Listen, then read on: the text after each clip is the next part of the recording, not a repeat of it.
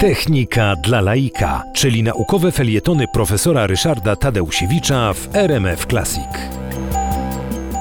Do niedawna uważano, że jeśli człowiek jest sparaliżowany, to znaczy jeśli nastąpiło y, uszkodzenie przewodzenia y, pomiędzy mózgiem a fragmentami rdzenia kręgowego, które na przykład właśnie obsługują nogi, obsługują y, proces sta- stania, bo to też jest praca mięśni, żeby się sprzeciwiać sile ciążenia, to, że taki człowiek już do końca życia jest na ten wózek inwalidzki skazany, nic na to nie poradzimy. Tymczasem inżynieria biomedyczna zaczęła wytwarzać, na razie jeszcze na, na poziomie y, eksperymentalnym, specjalne urządzenia, tak zwane egzoszkielety, y, które mogą takich ludzi dosłownie postawić na nogi.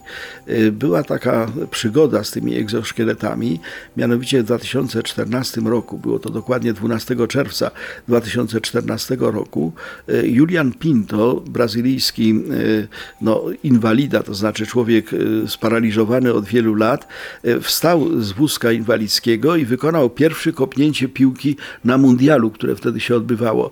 Mało kto to zauważył, ale y, rzeczywiście była to epokowa sprawa.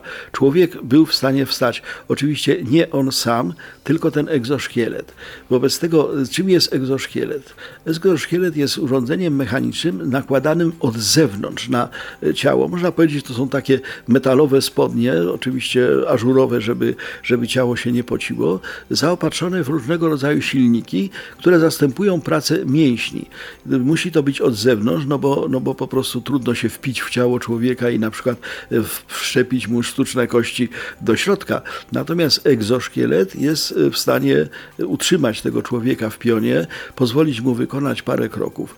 Najciekawsze jest to, że egzoszkielet jest sterowany myślą, to znaczy odbiera się impulsy z mózgu, te, które normalnie sterowały pracą mięśni i na tej podstawie silniki, które są w egzoszkielecie y, powodują no, zginanie i prostowanie nóg, y, poruszanie się w określonym kierunku i po prostu tacy ludzie w tych egzoszkieletach w przyszłości być może będą mogli chodzić, po prostu będą mogli się od tych wózków inwalidzkich uwolnić.